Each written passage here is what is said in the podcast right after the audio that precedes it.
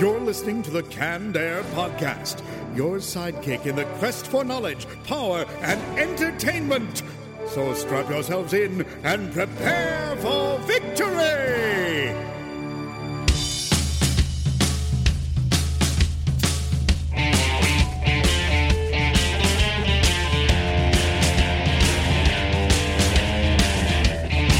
Hello, everyone, and welcome to another very special episode of Canned Air, a tribute to comics and pop culture. I am Jeremy Colley. I'm Jack Doherty. I'm Jake Runyon.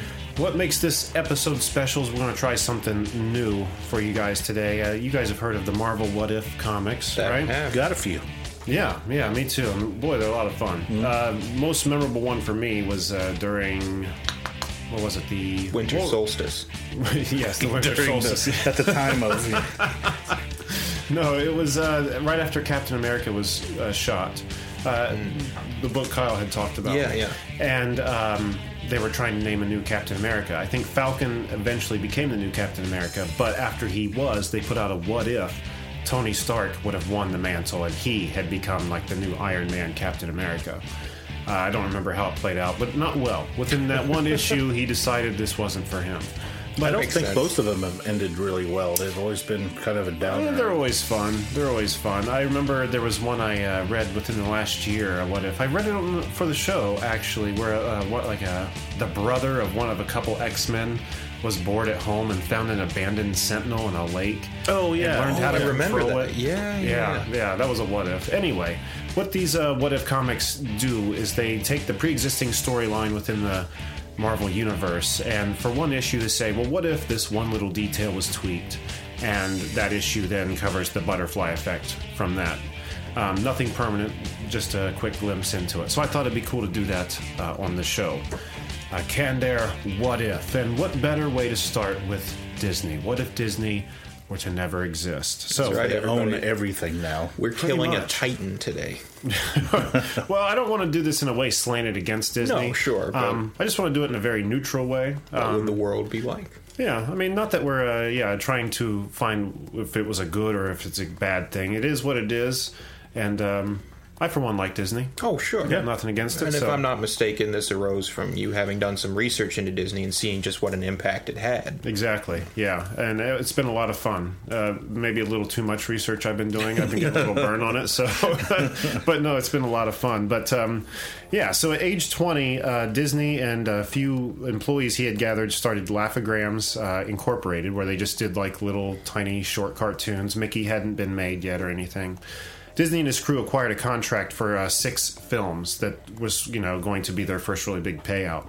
They put all the resources into it, and when they were done, went to the maker, or the excuse me, the client didn't have the money, so it bankrupted them pretty much. They didn't have any supplies, anything. Walt packed his bags and just head to L.A. and just was hoping to find work out there. And eventually, his uh, brother, who was telling him, you know, just get a normal job, you know, maybe, I think he was like selling vacuum cleaners at the time. So uh, he was trying to get him like pushed into that. And, you know, he stuck to his guns and begged his brother, help me. You know, I know I'm onto something good here. And his brother said, okay, I'll help you. And, you know, from there, the empire grew. It's a shame that didn't go anywhere for them. right. what a bummer. So I'd like this whole episode to be based around what if Roy Disney didn't help his brother and the dream ended there? How would this world be a different place? Go ahead. the first thing that comes to mind is uh, when I think about Disney, I think about whether this is true or not. To me, it, it feels like they really legitimized animation, you know, hand drawn Yes. feature films as not necessarily an art form that feels too dramatic, but like a commercially viable medium. I think you were right the first time. I mean, that's and that's what Disney really set out to do was take animation from some to something just like silly cartoons into art, and, s- did successfully. In the know, absence of that driving force, someone who was dedicated 100% to that pursuit. I mean, obviously, Disney has live action feature films. You think Right. of Mary Poppins being kind of a hybridization of animation and live action, but the, the animation always seemed front and center. It was the heart of their mm-hmm. operation. Without someone willing to pour all of themselves, all of their resources into it, would have it have remained this kind of sideline subcultural thing. Exactly.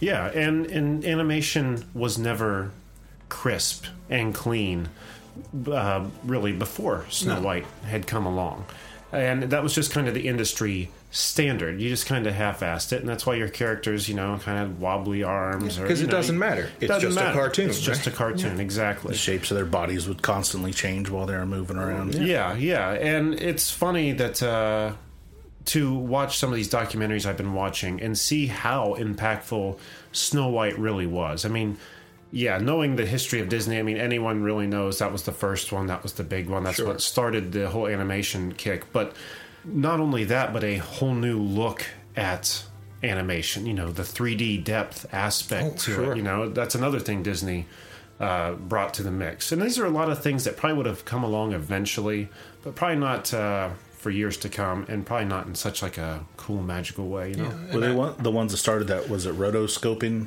Oh yeah, Where yeah. Where actually you they colored the the- uh, the film itself, like frame by frame. Yeah. wow, It's isn't that incredible? really- it's- Because it's that amazing. Snow White, Snow White was Yeah, mostly yeah, that way. the- Is that how it was done? yeah. I think they 'cause I- rotoscoped her, and, and most of the other characters were. Yeah, like each cell was hand painted. Yeah. Yeah, yeah, Yeah. They were showing that uh, on that documentary I watched too, and I couldn't remember how many thousands of cells it took to make that, but um, there was a ton of them, and they and the the attention to detail that he had of them, there couldn't be a single line out of place. You know, which is why. I mean, that, that animation to this day is still impressive. It's. Yeah.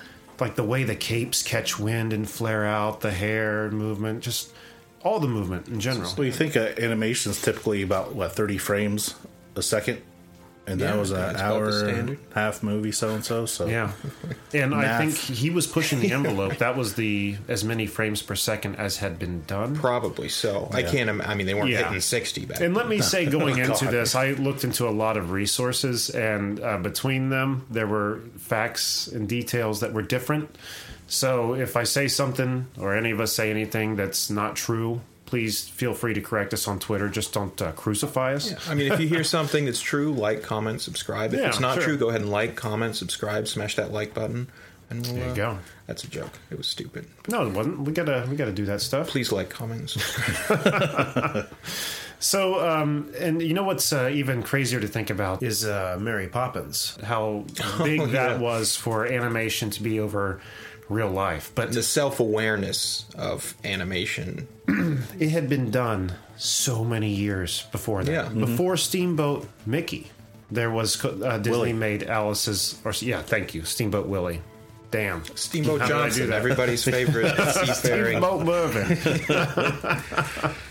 no, but um, he made a movie called Alice's Wonderland, not Alice in Wonderland, but Alice's, Alice's. Wonderland. She owns the whole Wonderland. She's moving up in the world, Right. girl. But it was that video that he made that eventually somebody saw and remembered and then hurled him into popularity because it was uh, footage of a little girl named, I think, you know, Alice and put in with all these cartoons in the, what, 30s, I think it was made. So where, where would animation then be nowadays had Disney never come along? I think we we'd still see. uh, Well, in this day and age, everybody and their mother has access to animation tools. Oh, yeah. So it's less extraordinary than it was when you had to assemble a team of talented artists to handle every cell. You know, I mean, for God's sake, they even hand painted the cells in Tron.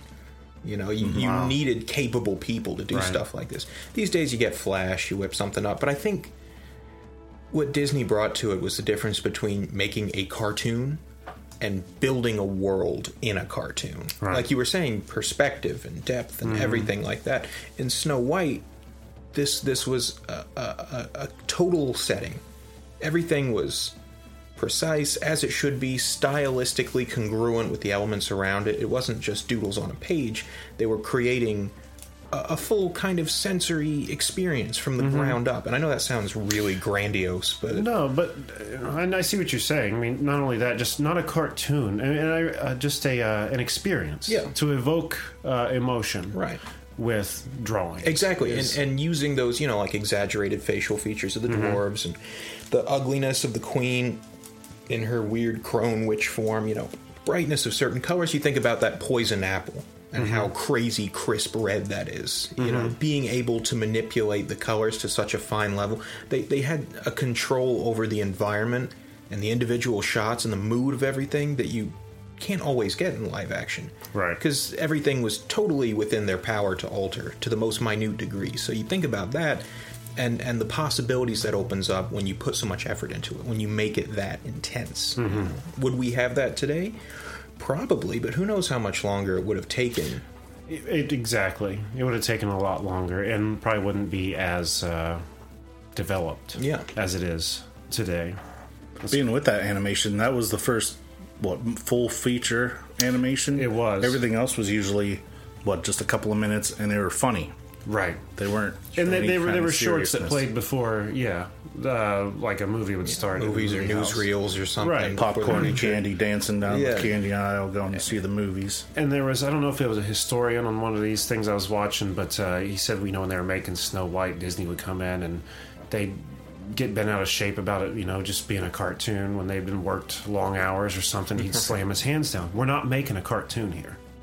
We are trying to get emotion out of these people with this. I mean, It shows. yeah. yeah, and then to hear the reaction from the audience uh, on that opening night, to hear what it was like and hear how big it was on Hollywood was incredible. I mean, because again, again, it's somewhat common knowledge to know that Snow White was the first one that it changed things, but to the level that it changed things at the time, it was like when Toy Story came out for us. I mean, remember that? Oh, Yeah, yeah. that changed everything. You never saw another maybe you did, but very few and not very prominent two dimensional Disney movies. They all went to that Pixar look or real life. Yeah. You know? And you know, it's funny. It's almost hard to imagine the kind of impact it would have had having grown up and lived in a time where it's so commonplace. At least for me. I mean, it's not like there's some tremendous gulf between our ages here. No. But it's, uh, I'm, I'm just saying, you know, we're, we're so used to it now. It's like, oh, cartoons, animation, especially being the types of people we are.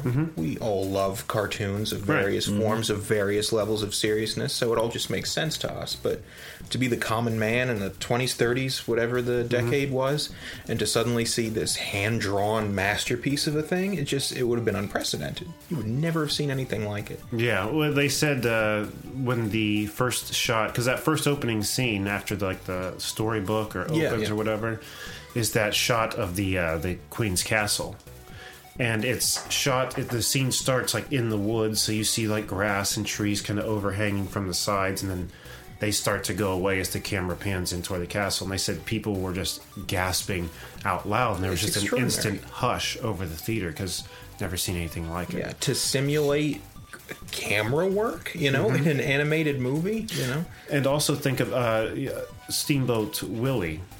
I got it that there we go. We're uh, one for two on Steamboat. You know, not only that was that the first appearance of Mickey Mouse, but that was also the uh, bringing on of a new technology. Was having actual like synchronized sound Yeah. to a cartoon. His whistling, the the the steamboats uh, tooting and whatnot. All those sound effects, that was a big deal. And I guess when that serial played before a movie started, everyone was going so crazy that they were begging the film guy to back it up. They wanted to watch it rather than go watch the Rewind that Yeah. shit. It's so good. But um, it's so cool. I mean, to think of everything he's done. So the sound aspect added to animation, and uh, even color. I mean, he was the first to introduce Technicolor, and even for a short time, while he was able to, I think held a patent on Technicolor, meaning he was the only person who could make a color film. That's impressive. Yeah, no, I, obviously that got overruled, or maybe the details Well, were imagine. smeared that I Yeah. uh, read, but um, that's impressive. Yeah. Yeah.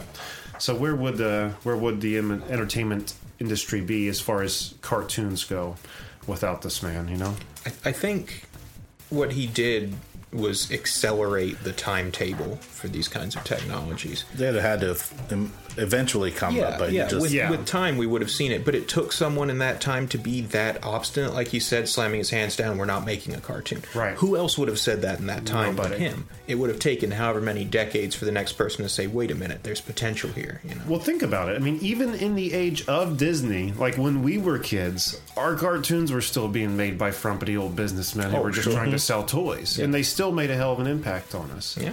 So, you know, without Disney pushing that envelope and the world just being consumed by that type, yeah, we'd still have cartoons and stuff, but how, how noteworthy would they all be? I don't know.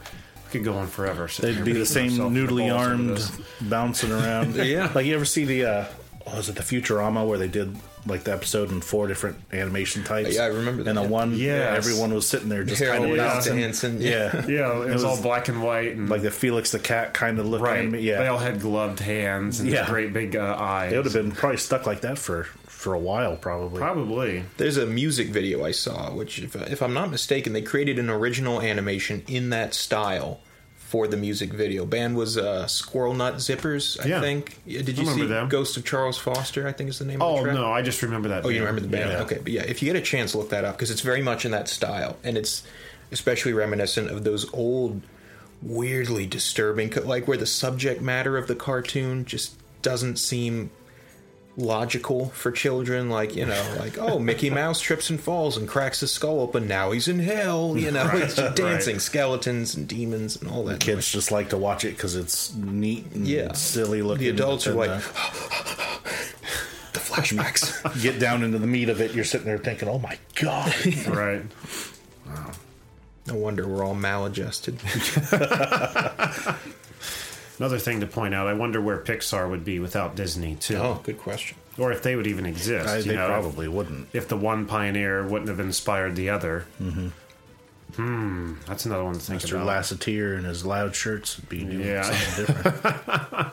Well, they had that original like Toy Story concept video. Did you ever see that? Yeah, where like Woody is nearly life size and he's like some He's tyrannical huge. ruler of the toy world. You know? Yeah, and there was a who was the opposite? Was it a spaceman? Was it just like a little tiny little believe spaceman? so. Yeah, and they all banded something. together and threw him out a window or something yeah, crazy. And then before that, it was a little toy soldier or tin tin toy, like a wind Oh, up no tin kidding. toy or something that was interacting with a baby or something. Huh. Yeah, I don't. That'd be crazy. They I- they probably wouldn't be around. Yeah, I, I wonder if if he's just kind of predisposed to that kind of artistic expression. Would he have found a different medium, or would it just have taken him longer using his own resources rather than Disney's muscle to normalize this style of animation? You know, would he have hmm. worked at it and worked at it, made some smaller features? You know, would if Pixar built up to that point, or would they just be irrelevant? but a lot more small shorts instead Yeah, of feature yeah. length stuff. They certainly wouldn't be like the cultural touchstone. You know, No, yeah. today. Right. But you It's ever hard to watch? say. Uh, what was it? It was like a. It, it was a 3D animation, but it was based on like the Big Bad Wolf, the Three Pigs. Avatar. No, no, God damn. The nut, the nut job is that what it was called? Uh, I can't think of it anymore. The nut job. The nut job. Uh, Ever heard is of the that? hand job? These squirrels. It's a great film. But uh, the the animation's nowhere near as good as Pixar's was, and at the time when it came out, it seemed pretty good, but it doesn't date easily. what was it about? Why does that sound familiar? It was. I can't even remember. Hang I on, know did it- Patrick Warburton. I was going to say, did it have wolf. Patrick Warburton? Yeah. Okay, yeah, I can't remember the title. But they did a sequel, and it it didn't. It was nowhere. I mean, it looked about as good as the first one, maybe three years after. So you thought Just like a they update. retelling of like old fairy tale kind of stuff. It contained It the word like twist. fairy tale or red writing something or I know it had the Schnitzel man that would come. it was like the ice cream truck, but he, how old is he this? did Schnitzel. the Schnitzelmann. the early two thousands were on there. It's not like uh, wasn't there like a Grim Fairy Tales? There was a Brothers Grimm with Heath Ledger and Oh yeah, maybe that's what I was Damon. thinking. of. Matt Damon. Matt Damon. Well, Poor Matt Damon. that kind of brings up a good point. Um, speaking of uh, other things that might be different, think of all the Disney movies that came out, you know, in Walt Disney's uh, time alive and even after his death. They are retelling of classic fairy tales Cinderella, Sleeping Beauty, uh, Snow White and the Seven Dwarfs, Pinocchio. All of these are old stories. Lord forbid kids would have to have experienced these in their original form. Yeah, because a lot of them are really and- dark and Yeah. grim. Like what, what, like the Little Mermaid, for instance. You know, she trades her her fins to have legs to go be with the man she loves. But I think in the original version, after it happens, finds out that he's fallen in love with somebody Yeah, else. it doesn't. It's not a happy and ending. she throws end. herself into the ocean, like he commits suicide, Yeah, right? something like that. Yeah, it's not happy. I know that. No, so. Maybe it's better some of those original versions fall to the wayside. And Maybe not. Some of the things that come to mind is in the original Grimm Cinderella, the stepsisters when they're trying on the slipper Uh, it doesn't Oh, fit, so they start hacking off pieces of their feet Yeah, yeah. so that it fits. Doesn't work. And then in Rumpelstiltskin, you remember, like, Oh, yeah. you got to guess his name. Guess When his name, Yeah, so when she- she guesses his name, he's like, "Oh, no fair," and then he like grabs one of his own legs and tears himself in half in anguish. I don't know how that's possible. I don't know whose idea that was. Wow. I don't know what hallucinogenic fungus they found in the forests of Germany at the time they were writing this, but it's weird. I mean, I don't think any literature should ever get you know to fall to the wayside. Yeah, it'd be cool to see. Uh, I think those original stories should be redone in movie form in their original That would I content. kind of Tim Burton kind of did with uh, Cinderella, or not Cinderella, but Alice in Wonderland. I think they kept a little bit of Did they? Was it- darkness. I but feel like, the but Disney had their on it. hands in on that, right? So it has to be the like a sure. Disney version. Oh, they had to. They owned that property, right? I'm sure Disney had its shadow enforcers Something in a in there. van outside while they were filming or something. I mean, the is the original Alice in Wonderland, and that's not public domain, is it? Like the original story? That's I can't a good imagine. question. I can't imagine. They So they go- must own the. Well, I don't know because there are video games based on the setting. Alice, That's yeah. true. Yeah. That aren't Disney So, affiliated. Yeah, Yeah, I don't think I don't think they own it because I think it was around before them. They just I'll have to it and did the research that. Yeah, I never knew. I never thought about that. Hmm. But Tim Burton did do those. Yeah, yeah. Through the Looking Glass that just came out, that Yeah. didn't do nearly as well, but Huh. I remember when that came out, and there was this sudden resurgence of interest in Alice in Wonderland. And everyone's like, "Oh, you know, Alice in Wonderland, it's about taking LSD, right?" Oh, Yeah. like it's the first thing. All right, dude. you got the pot smoking caterpillar and No, it's Yeah. about because the writer he was a mathematician, and they were introducing all these theorems that subverted and what was it like contradicted everything he'd been taught. So he's like, "Oh, what if up was down and black was white?" You know, it was just Right. like imagine a world where nothing makes sense. You know, So the world was uh, his visualization of their ridiculous concepts. Yeah, yeah. Right. but no, he was just totally dropping acid and chilling to some Zeppelin. yes, Let's make a sweet story. I mean, we all know how well it goes to get yourself high as you possibly can and sit and write a masterpiece. Yeah. I mean, if it, happens all the All the time. time. Yeah. I'm propping All the up my keyboard for with, uh, everybody, it happens all the right time. now. let's go get shit faced and write. I think we did that before we started recording today. You ever heard of Moby Dick? that was one of my early classics. I just, you know, Uh, Winnie the Pooh made on a shroom trip. yeah. Those Where else even would you good get a bunch of stuffed animals running around in the woods with a little ten-year-old kid? Christopher Robin was so bad. All right, but no, seriously, yeah, a lot of these uh, stories just, I think, really probably would have fallen to the wayside. That's one thing I was thinking about with this whole situation. Yeah, no one would ever. I mean, you might get the kid in the library that said, "Hey, what's this book, Peter Pan?" Huh. Oh, Peter Pan, yeah. That, I know that was even a dark one too. Now, what about the Lion King? I was always in question about that. Was that an older The, the story? Lion King is just like was that? Hamlet. Uh, yeah, I was gonna say Oh, that's just Shakespeare retold. Yeah. Yeah, Okay, yeah. more or less. All right. Some bits. Well, everybody omitted. dies at the end of Hamlet, though. That- Yeah, so that it's was not like- totally. that seemed to be one of the first movies where they kind of just did their own interpretation You know? of something, though. Here's the thing, Right? though. There's look, I can't confirm this source, but I did see on some website that Lion King was uh, almost a one for one ripoff of some Japanese animation. It was like Kimba the White Lion or something. Oh, is that right? Yeah, yeah. Besides the similarities in name, it followed the storyline very closely. Well, I mean, up until brother- that point, brother, like like healed over wound badly or something, Something, like that. I I don't don't know. scar. it just seemed like up until that point, It's my uh, brother Bruce, with Disney evil movies, usurper. that's you know whatever the title of that movie may be you could you know jump on google and look up its original content the jungle book aladdin uh, well maybe bambi wasn't the case I think Jungle Book mm-hmm. was a story first. It was, yeah. oh it definitely was it was an old Oh, story. you're saying okay? Sorry. Yeah, I'm just- I mixed up what you were saying. what i'm saying is lion king seemed to be the first time they were telling an older story Just like fresh out of the box, their own. under their own like twist, under their Yeah, own yeah. title. Like you, the Lion King wasn't anything really before the Lion King. Yeah, Instead it's a retelling softening of another edges, story. they're- But I mean, that's how Avatar was retelling of like Pocahontas. Right. And how many times Yeah. that shit been what, done? Fern Gully. I used to love Fern. yes, Gully. yes, Fern Just Gully. for Tim Curry's sequences Dances with God, Wolves. he's so good. Yes, yes, it's been the, the that was a tale true is story, old as so- time, right? Yeah. Oh man. And you know, we, we're talking about this, and I keep having these moments where I think, yeah, it would have been like this, and only a select few people would have. And it's all coming back to the same conclusion. Disney's kind of responsible for where we're at today.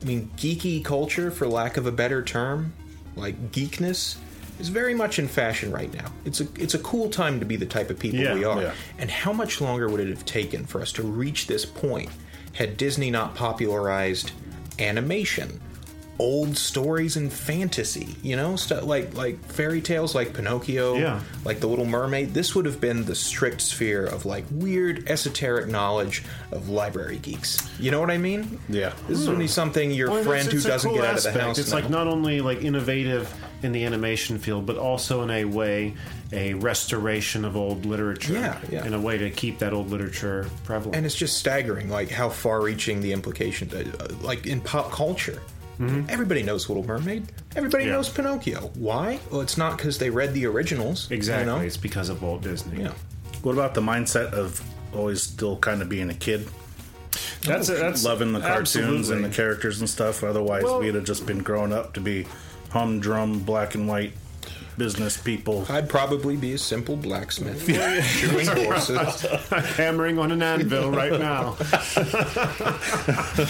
No, I mean a lot of stuff I looked at and read. You know, he's definitely a big proprietor of the American, not proprietor, but uh, innovator rather of the American dream. You know, uh, the land of uh, prosperity and hope. He helped usher that in with his films because that kind of became this is so hard to explain and help me if you know what I'm trying to say but like the power of a kiss for example. You know a kiss is just a it's a gesture yeah but through the lens of disney. It's through the lens magical of Disney. you know? It's a pact. It's a pact. It's it's big shit. A whole movie will build up to a kiss. Look at Beauty you know, and the Beast. yeah. Yeah. Talking Sleeping about Beauty. America, Oh, and yeah, it's like I can imagine poorer countries, different countries, especially during that time, can look at these things we're creating and think, "Wow, they have so much money. This is what they're worried about." you know? right but, Not yeah. can I feed Making my out. children today? It's like, can I find true love? Right, and and you know, for and it's horrible to say, but you th- you really think true love's out there for everybody? No. no, No. it's not. Do you think everybody can really do anything they put their mind to? No, No. you can't. That's why we don't have more astronauts per capita than any other country in the Yeah, world. me at Well, 35 do, but still. years old, if I decided right now I wanted to be president of the United States. I think I could make a difference. That's not going to happen for me. It's way too late in my life. no one in not this gonna room happen. is And going no to matter how hard You hear I about push, Jeremy? He could do it. He could do Yeah. it.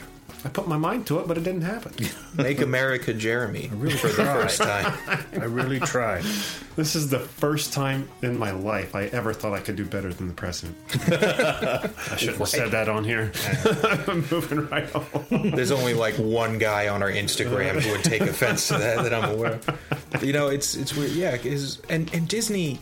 Ah, man, it's a double-edged sword because watching Disney movies when you're younger made you believe in destiny, in magic, in Yeah. progress, and possibility. No child of this generation, or maybe even the one preceding it, grew up with realistic expectations of what they would be. No one grew up with like, oh, I want to be a poop smith when I'm 30. you know, right. just- no one realizes they're going to have to do the crummy jobs. But it's also a big uh, reinforcement to the fact that you're special. Yeah, yeah. You're special. And that's dangerous. Which is know? so dangerous. And which is just where our culture's at. I mean, I, Yeah. it's why we have so many problems in the world because every one of us runs around thinking that we're more important than the asshole next to It's us. like no one know? can I see the am. difference between.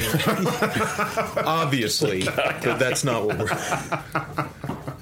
It's like Get that out there now. just so you know.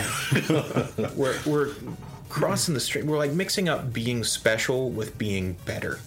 You're right. You know, it's like go. yeah, everybody's you. There's only one Doherty. People might share that name. No offense, but you're the only one that I know personally. So that you know, say everybody's, eh, but it doesn't necessarily That mean made me better. Yeah. Am I the best Jake Runyon? No, there's a Jake Runyon in a series of spy novels that sounds really kick ass. Right. He's probably better than me, but I don't know. And I was just talking about this with someone. It's like we grew up believing we're special, being told we were special, being told to follow your dreams and be incredible because that's what Disney's about, right? Follow your dreams. Right. It's all about dreams. You can be anything you want. Yeah, Yeah. yeah. But But you wish upon a star. exactly, Yeah, And it comes back to like, oh, you don't want to be flipping burgers when you're 30. It's like no one tells you it's okay to flip burgers when you're Yeah. 30, as long as you got a plan, as long as you're doing something. I something. mean, think of with that it. little impressionable child with the Disney dream instilled in their mind, and you know, with their hands crossed on a windowsill, making a wish on a falling star, and Yeah. expecting that wish to deliver. Years later, gets a horrible awakening. You know, His wife leaves him. He's got a parking ticket on the same. but, but I wished on a star. drives to his low-level desk job. Got to lay you off, man. but, but, but, but the star. And then a shooting star falls through the roof of his house and crushes his skull. It's- Very Donnie Darko ending. oh, spoilers to anyone who hasn't seen Donnie Darko. What are you doing right. here? Well, you've had your fucking time. Is what you've had. What have you been up to? You've been in a coma? I don't want to say, say all this saying that uh, that American dream is a bad thing, or No. that that the idea to have in your head that yeah, I can do anything or I'm special is a bad thing to have. I'm just saying it's not true. The goal of self-improvement, You're of not being special. successful. Go ahead and try, but you may not get it. Right. Don't feel bad if you didn't. Just know you live in the real world. You may not reach your uh, your goal, your destination. so your much best. of it is luck. As long as you did your best, that's all you can do, right? Eh. No. do or do not. There is no try. I have a hard time imagining a, a point in my life where I genuinely did my best. That's probably my fault. But I could have probably done a little bit more. But I guess we all could have always done a little bit more at any point in our life. Yeah, but yeah. yeah, anyway, maybe your best is just what you're willing to do. all right. Okay, how about how the American dream is perceived by immigrants? That that's what America offers. Sure. You know, the the this dream you can come here and that you can come to Ama- America and you know all your dreams will be fulfilled and stuff, which isn't a, isn't true for a lot of people who come here. There's a low chance your dreams will be fulfilled Yeah. as a native Right. American person. yeah. Not a Not Native American person, especially not a Native American person, unfortunately. But It's just it's not, uh, and it, that's not Walt Disney's fault. I mean, No. it is, but I mean, it, but it isn't at the same time. I mean, a lot of things attribute to that, but Yeah, um, yeah. I don't know what I'm getting at here. but I mean, I think you almost can't blame him for it because he's an example of the American success story, Yeah. right? He did it. Yeah. For God's sake, he was Yeah. bankrupt.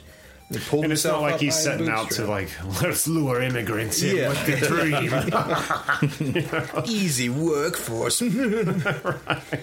Not the case. So um, that that's, that could be another uh, fact. The uh, the immigration rate to the United States could be higher because of uh, his contributions to uh, procuring the land of milk and honey image. it's a very accessible image, mm-hmm. you know, that I think jumps a lot of cultural boundaries. Right. Because you see the source material of a lot of these movies, like we said, old fairy tales. Those are from the old country. Yeah. Right. They didn't come up with Pinocchio in America, I don't think. And if someone's going to fact check me there. from well, Wyoming, from Geppetto. his name's Wyoming. Geppetto. Yeah. it's like my name's Geppetto. I was born in New Hampshire. You know, Right.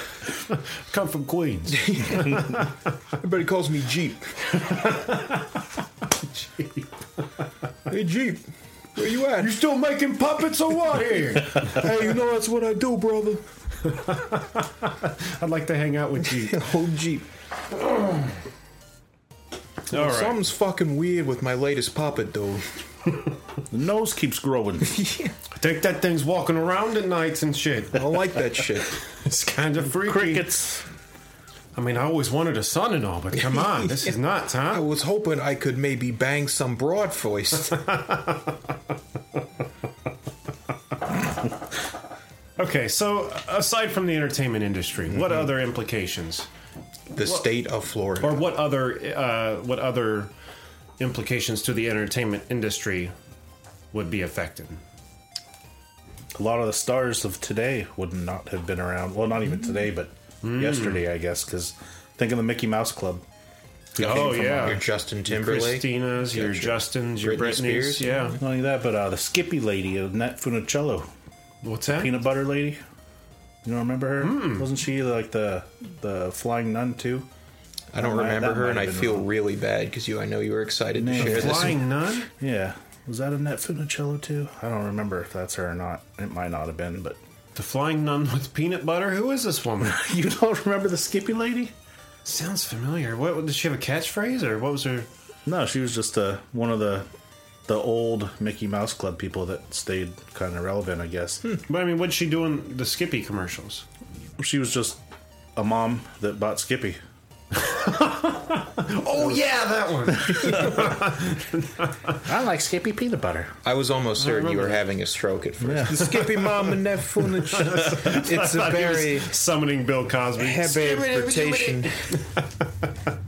But yeah, for today's Very good point, though. celebrities, Ryan Gosling too. He No, was one uh, of did them. he really? So yep, How yeah, so? could not believe Was he, a Mickey Mouse, Club. a Yep. Mouseketeer? I think. That's Yep. I'm going to pull this list up really quick. Keep Him, talking. Christina Aguilera, Aguilera, Britney Spears, uh, Justin Timberlake.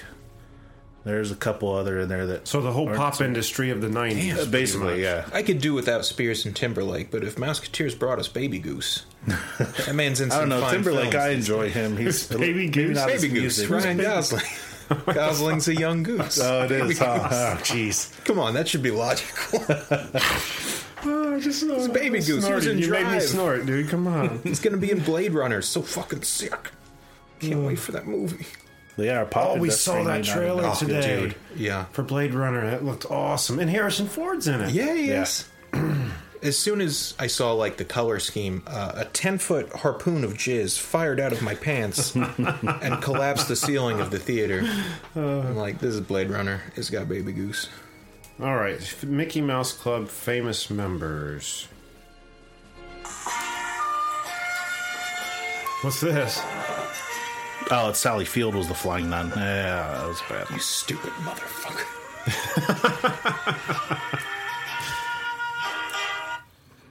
All right, well, I give up looking unless you want to keep looking.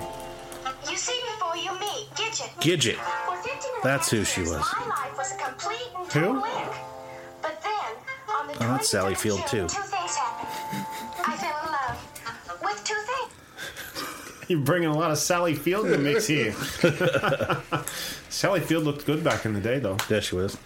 I don't know. No, I don't know, man. back in the day. Not so much. No? I'm not a big Sally Fieldsman. Yeah. Okay, you don't I'll remember her to in the Skippy commercials, the peanut butter? Kinda, vaguely. She looks It was familiar. all through the 80s. I, I respect her. I don't know. I don't no? know if I ever found her attractive. I keep my mind always Ever? goes back to like Smokey and the Bandit. Yeah, what has that like- been like the pinnacle of her attractiveness? Yeah, Pretty and much. I remember seeing that movie and thinking, She's "Is this the best thing I?" Is this does Burt Reynolds not deserve a little more for this situation? Does he deserve more? It's Burt Reynolds. Burt Reynolds. You ever tried growing He's a Burt cool, Reynolds but style mustache? Picking low hanging fruit for that movie. really, Sally Field? I don't know, man. No, No, she's like she's up there with. I've become the Sally Field minority here. I'm not going to continue the thing I was going to say because I'm realizing how horrid it was. But Fair. let's just move forward. Before long, I'm just being mean to Sally Field, who's a very respectable woman. So that's a, uh fair thing to say. I think uh, you know. So a lot of these pop stars, then, well, Ryan, uh, with the exception of Ryan Gosling, um, he probably would have still found his way in. Yeah, just by But virtue of being a lot of these Mickey Mouse pissing everyone else off. Kids, I think, were just picked out by corporate, like the corporate Probably. pop bands. You know, well, it was the in, NSYNC that Timberlake was a Backstreet Boys. Yeah, Uh, he was NSYNC. sync, Yeah. and they were definitely put together. You know, like just a bunch of guys gathered to do. They this. were- the whole monkey an thing. assembly. Yeah. soulless corporate hell pop. Yeah. sold and sold and sold. And you know, it's funny. I uh, I heard Joey Fatone talking not too long ago. He was uh, on Tell Him Steve Dave. He's become friends with those Really? guys. Yeah, and just to tell to hear his side of all that makes you kind of have a little bit more respect for it because they all knew what they were getting into. Sure. and they weren't all crazy about it. He hmm. goes, "I'm not a dancer. I'm not even really much of a singer. He just I just wanted to be in this business, and we all knew this was our foot in the door. So." Taking it for what it is, and knowing that you have to pay your dues to get anywhere in this kind of business, Now he's just a TV announcer. Announcer. Isn't he? He's no Justin Timberlake, is yeah, he? that's I hope he's doing all right because that's shitty. No, he is doing okay. Good. Uh, he's doing very well for himself. Like he's saying, he's he has a few different things he does on right, television. well, I I'm- believe. I think he's Unironically, does the to announcing I mean- on a Family Feud now or something like that. yeah, it's This the, is Joey it's the other guys that you want to feel bad for, maybe. Oh, that's a good point. Yeah, I What's keep it's, thinking who's it's, and what's his name? Remember? there's a someone named Lance, if I'm not mistaken. I don't remember. Oh yeah, Lance Bass. He's actually doing all right too. He's that's- on that's good. daytime TV woman show stuff. Is he? Yeah. Okay. He's like on the View or one of those stupid shows. Oh, really? Maybe not the View. Some of those kind I feel like that, that would have been known in this household. Somebody was on the View. All right. There was two actors. One I thought maybe, but he was actually doing good and getting a lot of awards before. But uh, Jeff Bridges. Foxworth. Jeff Bridges, got a start in Disney. No, he just because of Tron. I thought Tron, maybe yeah, I that, but he had, about that. he had actually gotten pretty big awards prior to that. But one, Kurt Russell, he is was the with the the computer that wore tennis shoes. Apparently, in Walt Disney's dying words, he wrote Kurt Russell on a piece of paper. I I read that. Yes, and I read also that Kurt Russell somehow debunked that, saying oh, really? like he was being considered for a role at the time, I- and I can Disney see that's what really that was, liked him. yeah. Disney really liked him, and the last note that was left, like memo on his desk, was about be sure to call Get Kurt him, Russell yeah. or to get Kurt Russell for Because he was a bunch of bit part TV shows, I think, before that, before he got on. I really don't know a lot about movie. Kurt Russell other than Escape from L.A. and like Big Trouble in Little China, those kind of films. I want to say that was his that was his first movie was the computer that wore tennis shoes. He was just a young kid in that. But That's the name that, of the movie, The Computer That Wore Tennis Shoes? Yeah. How have I never heard of that? It's black and white, so it's old. Oh, yeah. Oh, wow. Yeah. So like 60s or? sixty nine, I think you said it was. That's how I never heard of that. Yeah, Okay. uh, I don't delve too much farther back than the 80s when it comes to movies. There's like a, a gray area for me, haha, black and white, where it's like I'm not interested in a lot of black and white stuff pre 60s until you go back to the 20s, and I'm like, yeah, all of it, give me everything. There's a certain style that comes with the lack of technology. You know what I mean? oh yeah, yeah. It's it's funny how that happens, and it happens time and time again. I think it still happens to this day that you uh, you spawn a certain type of.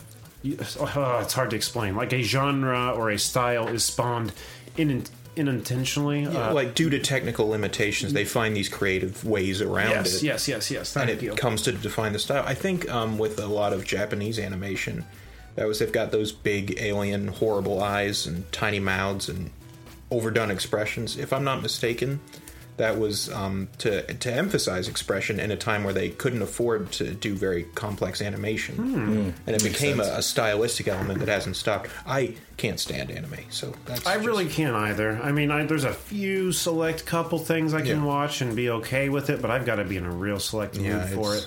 But it's funny now that you mention an, uh, anime. Is um, the Japanese style of animation hasn't really differed or changed over the years? No, it's pretty stayed. It's- yeah. pretty consistent. not for, what, unlike thirty to forty Japanese culture. You know, I think they're very much a, a traditionalist society. I mean, it took them, But also very long innovative, introduce gunpowder. right? Well, yeah. I mean, yeah. th they are responsible See, for so many great technologies. the crazy right? thing they are, but they're still using fax machines.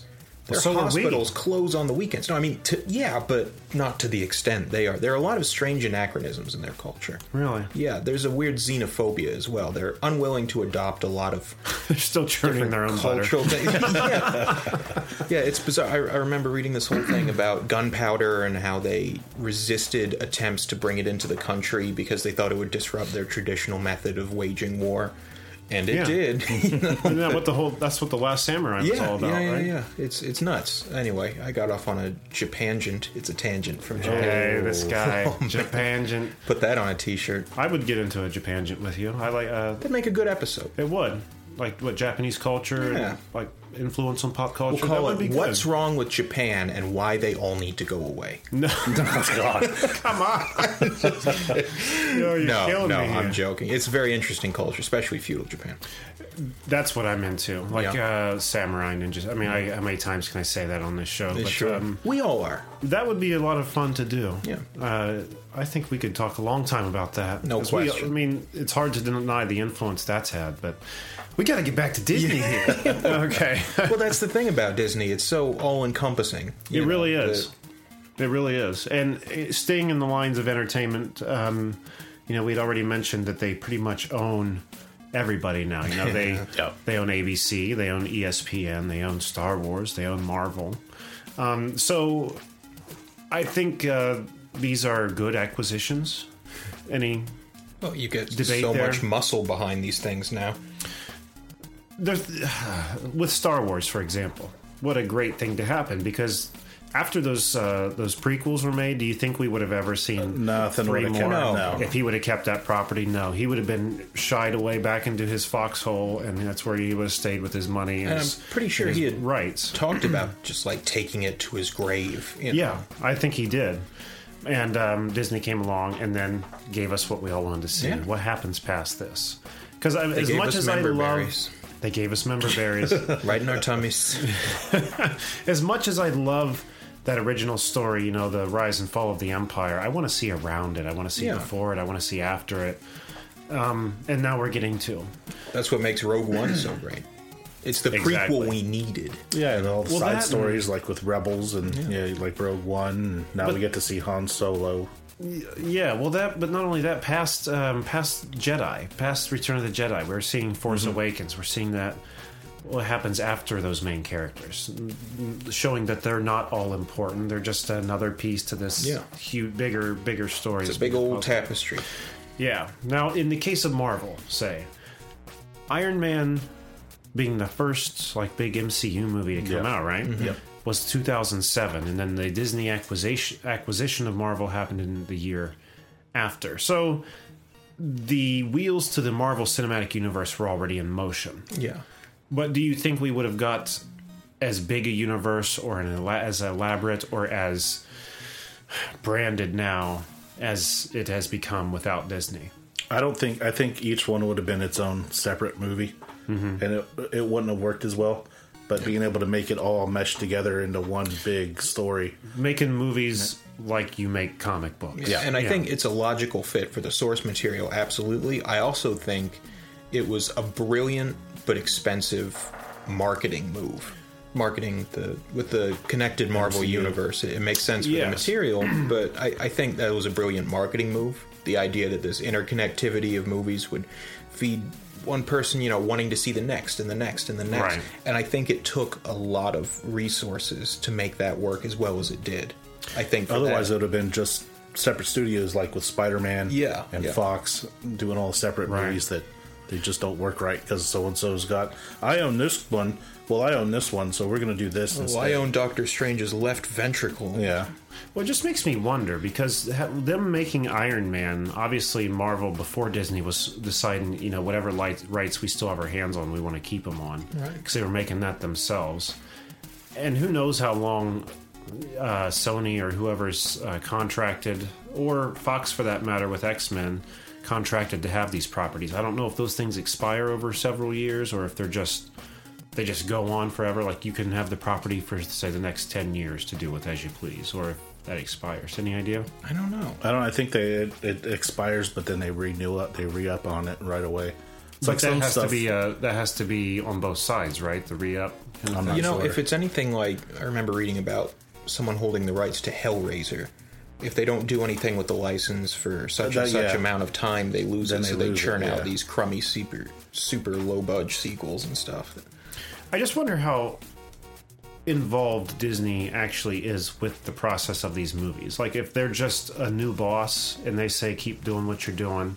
But I'd have to imagine, you know, Disney is pretty hard set on no matter what kind of movie they're putting out being true to an underlying image. They, yeah, so they have an agenda and Yeah. something they need to maintain.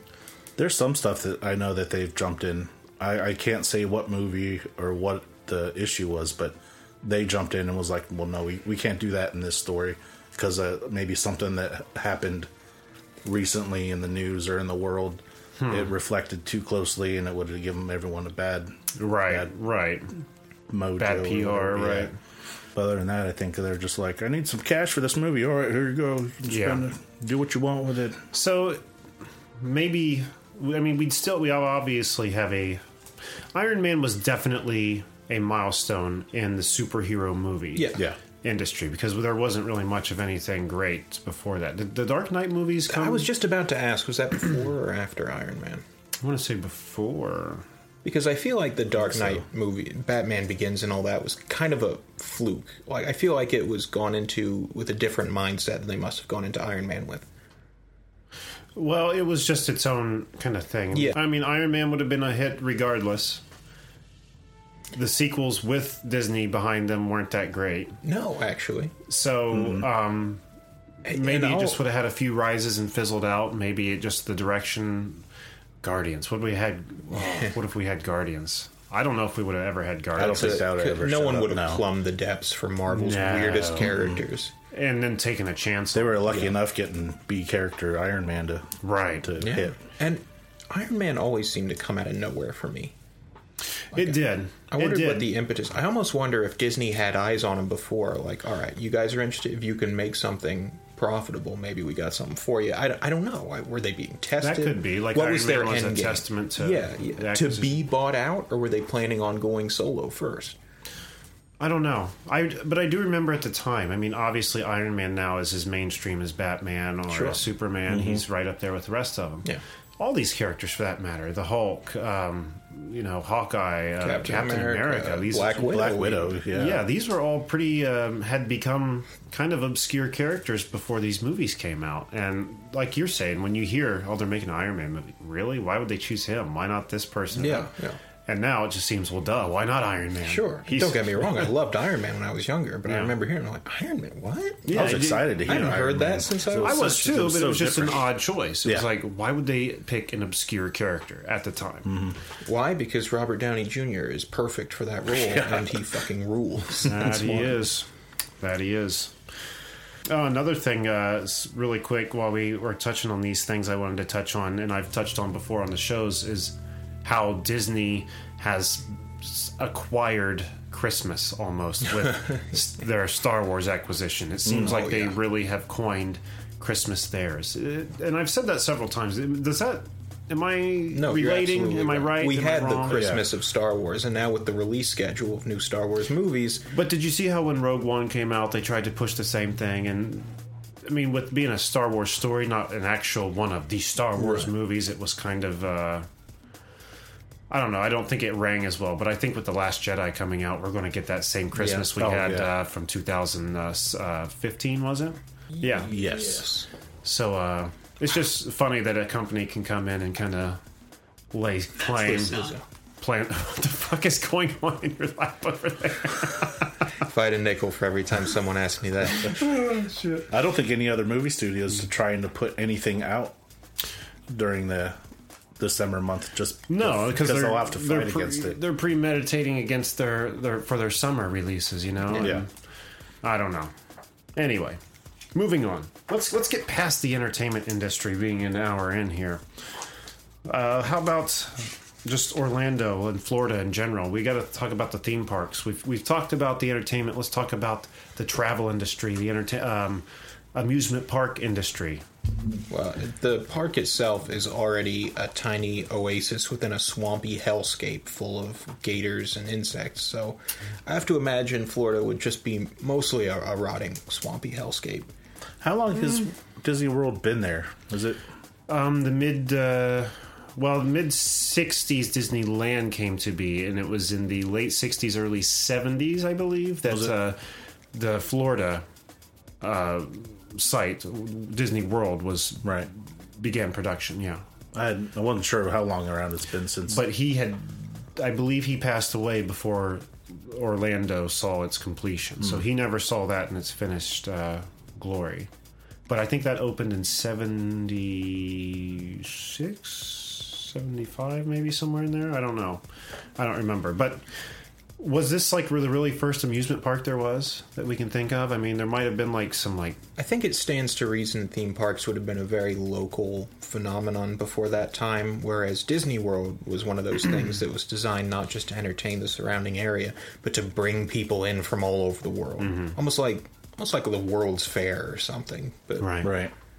And there were, you know, now that I think about that, uh, near where I grew up, I remember seeing pictures from the early 1900s of a uh, little boardwalk area over Indian Lake that used to have a whole, uh, like, carnival that was just always there. was- like, yeah. Ferris wheel. California was kind of like that in uh, well Santa Cruz, I think, because it's just a big stretch of beach that Right. there's all kind of stores and there's a little roller coaster on the roof of it. Right. It's been there forever. And now all that's left of that, all these years later, is like a little bridge, I think, up at Indian Lake. But maybe that would have been the extent of it. Would have somebody come along and pioneered, pioneered not only I mean, it's not only a theme park. It's not just a bunch of rides to get your jollies. It's themed around the world he had already built. Mm-hmm. He's he built the world that he'd showed everyone in his movies. So that in itself was a brand new concept that I don't think had been done. Have any I don't think anything to that extent. No, yeah, to be that just- thematically focused. right? where you have an actual world of whatever from that movie in the park itself. Otherwise, it's just a big cement loop you're walking around on, jumping on rides, and It really is. It's like going to the fair. I mean, there's no Yeah. initial theme behind it. They, Right. Just a bunch of scrotes pulled a bunch of rides up. If you- ride if you want. Sadness. Sadness is a pretty powerful theme at the fair. That it is, Jake. Sadness and tetanus. I hate the fair. I do not go to the fairs. Do not. But I always end up living right down the road from them somehow. So I always will hear the Enjoy. tractor pulls and shit. but um, um, not only though, you know, making that big of a theme park, but to the detail that's put into it. I don't know how aware you guys are of the detail behind. Oh yeah, with the tunnels, so no one ever sees a mascot unmasked. And Yes, like the illusion has to be perfect at all times. the the underground tunnels are actually at ground level. Disney's all built on top of these underground Well, tunnels. Isn't that crazy? But um, no two Mickey Mouses will be in the same spot at the same time. Mickey Mouse. Yeah. Yeah, or so you don't find like I think there was like a little western area that once you walked into like Woody and Jesse start showing up in their cowboy attire, you don't want to see them in Tomorrowland. Yeah, they don't belong there.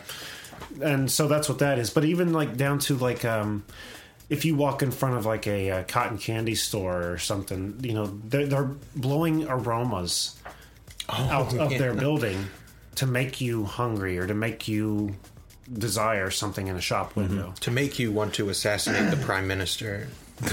or even the way these castles are built.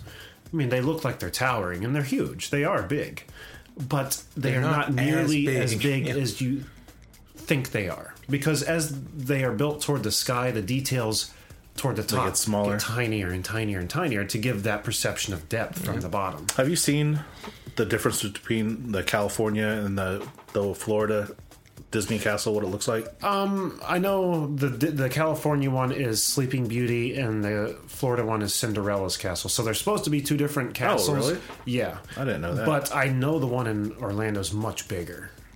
Right? I know the one. I don't know. I just saw a picture the other day, actually, of the two different ones, and I thought they were the same. But No, they're the one in California is way bigger and it's Is it? more narrow. Yeah. Well, it just looks it like might it. be. Maybe. I mean, I've never been to Disneyland. Have you been to Disneyland? Nope. No. I've only been to Disney World. Me too. I'd love to go out west and go to land to see uh to see that park. It'd be cool. Mm-hmm. But um, so these parks, like you were saying, you know, they weren't meant for a localized area. That's more Yeah. of like a global thing. These are meant to bring bring in thousands of people. So They happen to be where they are, but they want everybody. Right. I mean, uh, it's being in Orlando was kind of fixing the problems that Disneyland in California had. The weather wasn't always great there. It's, sometimes it's blistering hot. You know, Florida can get hot, but it, it'll rain and cool you down and be gone just as quick as it came. You know what I mean? So, kind of the ideal place to do it.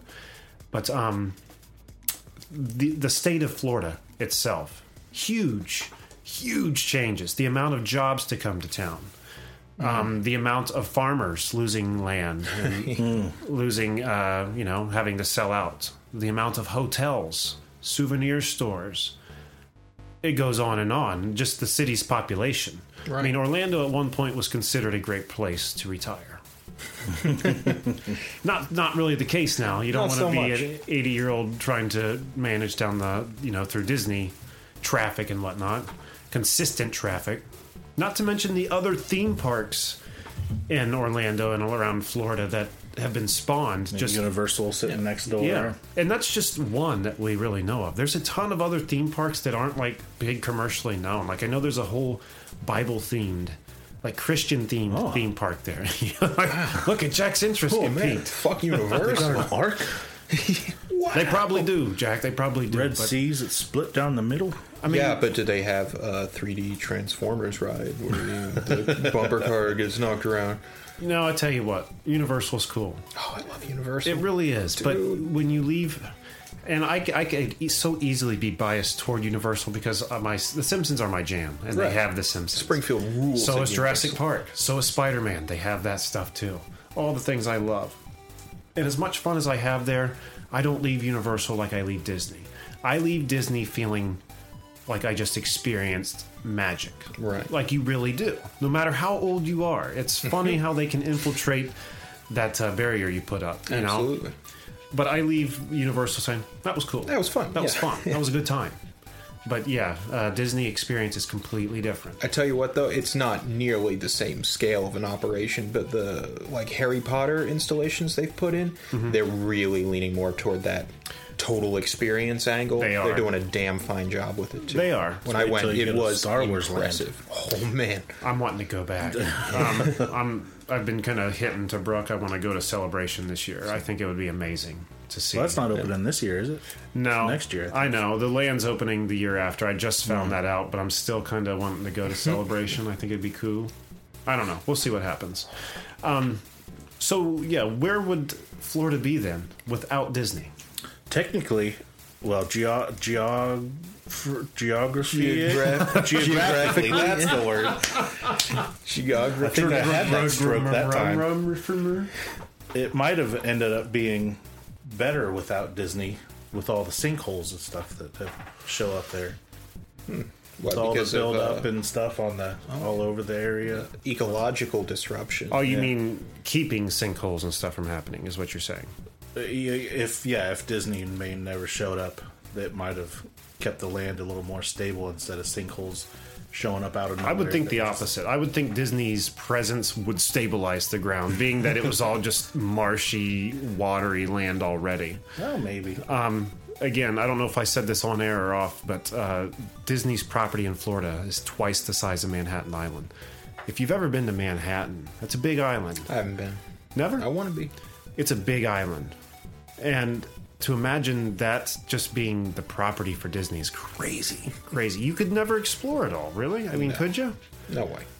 It'd be like uh, Honda of Marysville. That, they own the whole area around that, and that's a little city in itself, pretty much. Yeah, it really is. But twice the Disneyland's size. bigger than that. Twice the size of Manhattan. That's insane. Insane. Like the size of So- Connecticut. it's pretty dang big.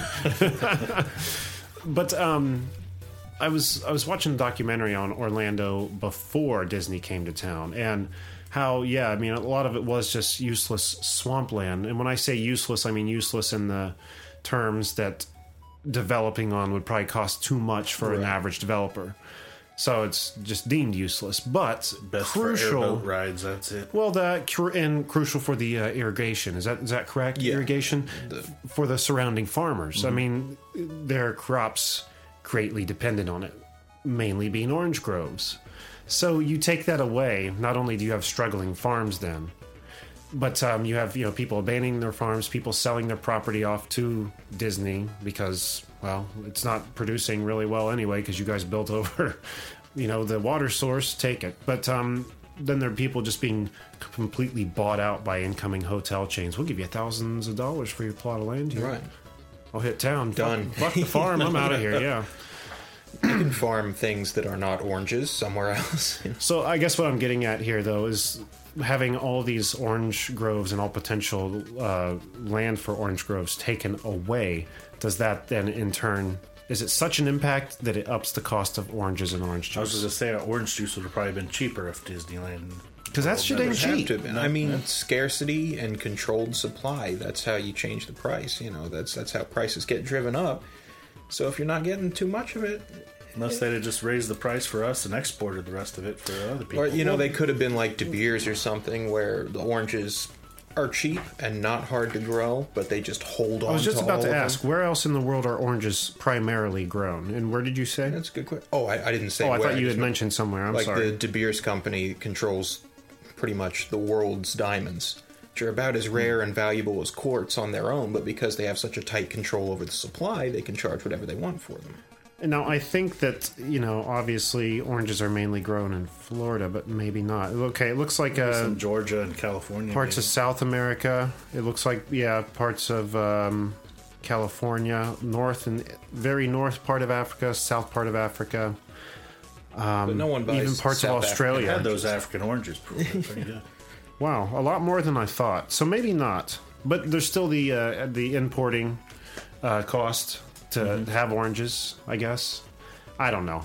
maybe maybe my point wasn't quite as sound as I thought it would be. I didn't realize I oranges I definitely were. see what you're coming from. But it has to We're- make an impact, at least to us where we are here in, in Ohio, or anyone in, in the United States, to you know to be able to produce our own oranges rather than rely on import. and in that, same way. the crappy weather they've had with hurricanes and stuff that Oh, affects. And you know, if we have a, a cold, cold winter, that affects the weather down there. Right. Their oranges that they do now, they can't grow them as well, so they end up Right. being more expensive anyway. So it still could have affected either way. Yeah, and I feel like even right now, oranges are a pretty big part of um, Florida's economy. They get some pretty decent money coming in from the oranges. They get a hell of a lot of money coming in from tourism now. Oh yeah. You know, and that's their new cash crop. And Disney is one of the largest job providers in the entire world. That does not surprise me. So, all the people that wouldn't have work, I mean, would we have an overpopulated Florida? I mean, I think people would still probably clamor to, to Florida just because of the nice climate, Yeah. the weather, and everything. But um, I don't know. Would that just leave half the state? To say it would leave half the state unemployed would be to imply that it was here and then taken away. Right. But for it to never have come there, would have that had a big effect on the employment? in Probably the been state? just a, a huge retirement area. Been Yeah, because I feel people old are coming from miles, not just you know surrounding locals are working there, Right. but people from all around the world. Yeah, I think to it would be for hard to measure that because of the effect it's also had on the population itself. Right, So you're looking at two different variables, and it's like hard to isolate them. right. You ever had Orangina? Why does that Orangina? sound familiar? Yeah, see, because it's spelled Orangina. It's a very pretentious French orange juice with some very disturbing commercials. Animal headed humanoids and vaguely sexual activities. Not even vaguely, like overtly sexual. Well, you remember uh, when? Uh, not that this has anything to do with it, but you saying us being talking Disney and you saying sexual things, all the different little sexual innuendos in all the different Disney movies all the, over yeah. the years. Like the front of the Little Mermaid had the big penis, Mm-hmm. like part of the castle, in the background. Yeah. and then uh, what was it? Stars said sex in the Lion King when Yes, the dust. the dust floated. and then uh, you hear Aladdin say, "Come on, kids, take off your clothes," or some shit like that. I saw some. It was some little film somebody made about you know what's going on in the animation room with that Disney or I mean that mermaid Dick Castle thing. And it's like, what do you think of the castle, boss? He's like, oh, it's good. Looks really nice. Um, this part here is a little phallic, don't you think? He's like, well, maybe. I mean, if you think of it that way. He's like, no, I mean, like it's pretty obvious though. He's like, it's just a sand castle. Like, it's a dick castle. It's an underwater dick castle. It looks like a dick. It's a dick castle. you could pass me on it if it wasn't for the head of the shaft. Right. Like Yeah. it's it's a, definitely a perfectly anatomically. If it was a tower, it would be shaped, shaped as such. Yeah. Why would a tower tower be shaped like that? No, that's not. Design flaw, if not a penis. Yeah, it's not because it makes it more hydrodynamic. I'll tell you that. because the currents, the way the current flows around there. So what about the uh, vacation industry then? Where would the vacation industry be? Because it's it's one of the leading vacation spots in the world. So where are people vacationing? Where where are we going? Hawaii, Hawaii, California. So South just Carolina. right? No, Massachusetts. You have more competition among coastal states. I think. Yeah. Yeah. Well, I think that's More just become that, that just becomes the desired um, vacation spot. Is just being anywhere tropical or with a beach rather oh than. I mean, it already kind of is, but yeah. On that note, I can't believe it took us this long to arrive at this, but where would people say they were going after they win the Super Bowl? Oh my! Yeah. oh my god. Where are you gonna go? Uh, I'm going to Burbank. Going to Kings Island over by Cincinnati. You, you ever heard of it? going to Cedar Point. That place is great because I'm going to get hepatitis, and so will my kids. Kings Island, man. They just recently celebrated their 45 years of being Wow. open, um, which is pretty crazy to think about because I don't know if the world really knows about Kings Island now. I know when it opened initially, it was supposed to be as big as Disney. At least they were trying to Really? They were trying to market it as such, Yeah. make it as big or as profitable. I mean, coming in off the well, look what they're doing. We can do that too. And you know, where Mickey had their Minnie, or excuse me, where Disney had their Mickey and all that shit, Goofy and Donald, uh, Kings Island took on uh, Hanna Barbera characters, Yogi Bear, the Yogi, Flintstones. the Flintstones, the Smurfs. Uh, which was a being so close to it growing up. That was our Disney. You Yeah. know, that's that's what I loved growing up. But um, yeah, uh, The when welfare Disney. welfare Disney It's like great value brand Disney. don't got the money to travel Disney. You can actually buy a ticket with food stamps. You know, but you you know what you can buy a ticket with is a is a can of soda. About every summer they put out the can. It's like bring this can to the Yeah. front desk for five dollars off your ticket. Yeah, but Six Flags and all them places do that. I think Cedar Point does that. But And you know, really quick before I forget, I don't mean to interrupt you, but I keep thinking of these things as theme parks. What they are is amusement parks.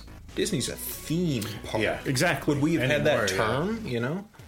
I don't think so, and I think that's what they tried to do with Kings Island. Yeah. It's- I mean, it's because it's a theme park. It's- Cedar Point is still pretty distant from any like imaging. They're just a place to go for thrills Cedar and Point? rides. Yeah. they don't have like any cartoon character I like think out Six Flags has Looney Tunes on lockdown though. Like Six Flags their- goes through all kinds They of have- yeah, they have transitions. bunch they've had the different ones. Oh, yeah? Peanuts. They've had uh, who'd you just mention? When I went, it was Looney Tunes. they they've had Looney Tunes. I know at one time they had Batman and all of them. I think they had like Paramount or something like that at one time because I remember seeing like Star Trek. I, I want to say if that was part of the. that was Kings Island. Well, yeah, that's what I mean. Yeah, yeah. We were talking Six Flags. But Oh. he's absolutely right because after uh, Paramount acquired uh, Kings Island in uh, it was the mid to late '90s, I think it was. They they put up a whole like Paramount museum Mm-hmm. Actually, yeah, thing. it was Paramount's Six Flags or King. It was Kings. Island. Yeah, because yeah. I went to that, and they had a whole Star Trek exhibit set up with all like actual props from the shows and stuff. And they had Wayne and Garth's car there. their rides were all based off of like movies or something like that. They had like the Top Gun. Yes. and stuff. Yeah, That was definitely Kings Island. but it wasn't a a theme park necessarily. It was still an amusement park. They were trying to borrow someone else's theme and Yeah. uh, kind of leech onto it. But It's um, like that, you know, flavored sparkling drinking water. yeah, You're like, it's not Coca Cola, but it's chemically similar. you know? But It's got a they've hint. they've had that change over the years, and they had who was it? Hanna Barbera finally, after years, left, and they brought in Nickelodeon, which was Ah. big because they had like Hey Arnold characters and SpongeBob. SpongeBob, yep. They took Top Top Gun out and replaced it with SpongeBob. um, but Top Sponge. they they pulled SpongeBob then, and or excuse me, Nickelodeon, and I think they've got Peanuts now. Wow, which is just like your last ditch effort. Just Peanuts, close to just this dirty This last slut. one. yeah, if you're getting peanuts, you to for to endorse. I mean, if Canned Air brought in Charlie Brown to sell the product, Then you'd know it was our swan song. That episode. it's the last ditch Good effort. That's like But- the last bastion of the stuffy suits who decide what's Right. good for kids. But no, when Kings Island was coming out, it was supposed to be a huge deal, and they. uh they, it was on the Brady Bunch. There was a two-part episode where the Brady's one, were yeah. at Kings Island, and even the Partridge Family came to Kings Island on one of the grand opening days. Like they were really trying to sell the shit big. It just, um, and I think it is still big. People still go quite It's a a, cool bit. place. I'm sure there's. I still know quite a few people who get season passes and go on a regular basis. Um, I can't see that personally, but um, good on them, I guess, for keeping up after all these years. good for you guys. You're no Disney, but you'll do. Oh, Kings Island, you fill the gap. all right, guys. So, going over all these things, what have we left on? What are we left with? With Disney, we are left with. As far as the entertainment industry goes, we probably wouldn't have pretty cool cartoons like Would have been years today. before they became mainstream. Yeah, very much so. The quality it- of cartoon wouldn't have been as Sure, good as it is. because right there'd be no precedent Yeah. for high quality um, folklore and stuff. Would be weird They hidden have- knowge as opposed to Yeah. public common knowledge. very That's a- obscure. yeah, the first person that comes up to you and says they know something about Pinocchio, you go, "Oh, that's a weird son of a bitch." Yeah. You know, Don't you have any friends? Yeah. You're talking about puppets dolls? with long noses. he's reading that old late t- 1800s weird shit. You know, like, or it's not. It's older than that, isn't it? Late 1800s. How old is that? Yeah, Are oh, those man? tales? I don't know, 16, 17 wow. Ancient, dude. Wow, it's hard It's to the think about. old country. Crazy to think about. Then there's the state of Florida, and uh, there's Orlando. How different it would be. 51st state of Orlando. 51st state Orlando, yeah. May as well be. yeah. But how different it would be, like you were saying, mostly a retirement community now, Yeah. probably. Yeah. Population wouldn't be nearly as big as it is. I wonder who the leading biggest employer is out there. Who would that be, probably? Whoever's got the orange market cornered. Not in the state, I just mean in the Retirement world. community owners. Let's see what the Siri says really quick. Google. Who's the largest employer in the world? Walmart stores. Oh, wow. So it is Walmart. Well, there you go. Wal- All right, so um, I guess Walmart would still be sitting on its throne, right? Without any competition from Disney. I wonder. No, that's ridiculous. What's that? I was just thinking, if the Illuminati allowed Walt Disney to build his park. No, I'm just kidding.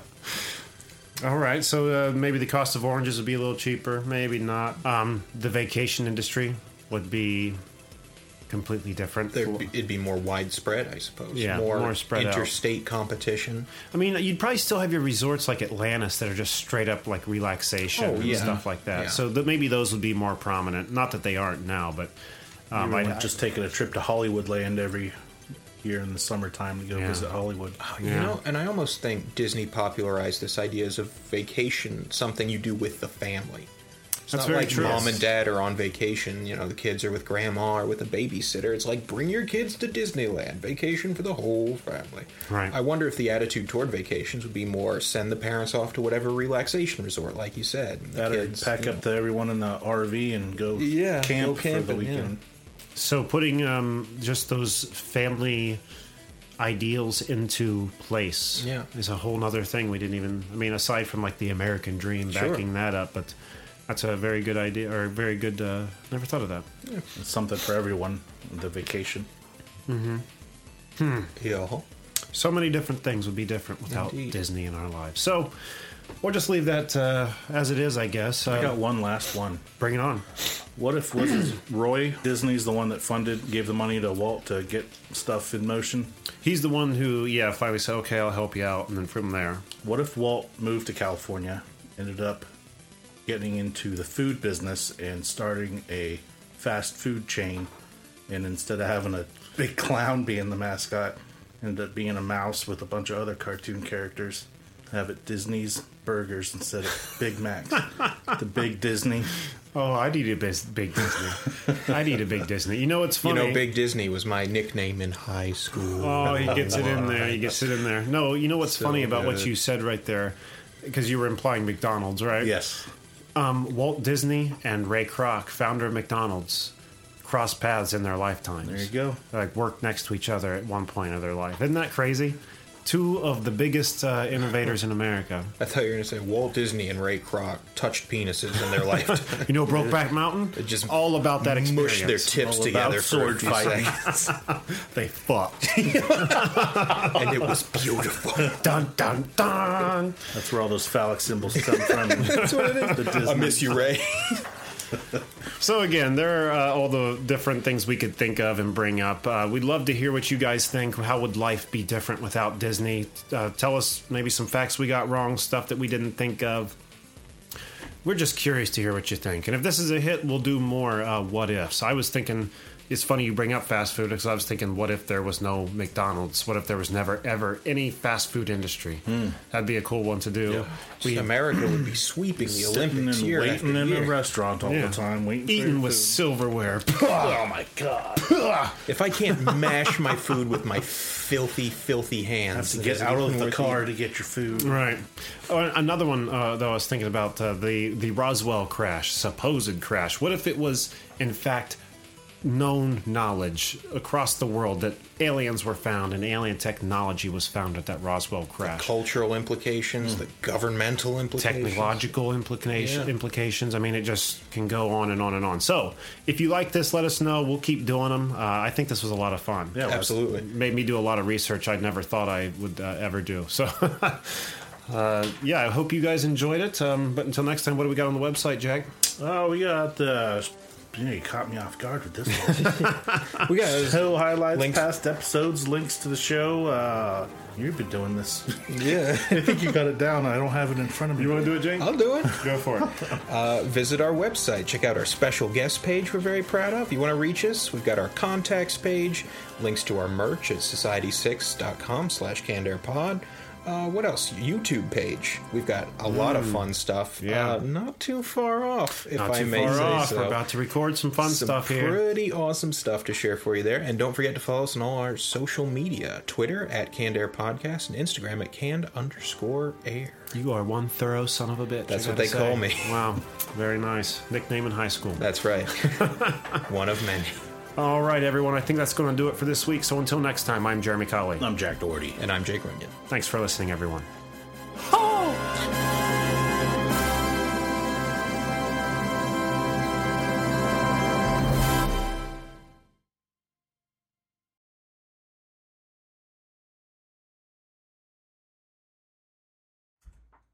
Oh boy.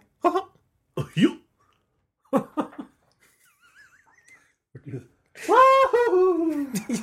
Jeff Bridges. Foxworth.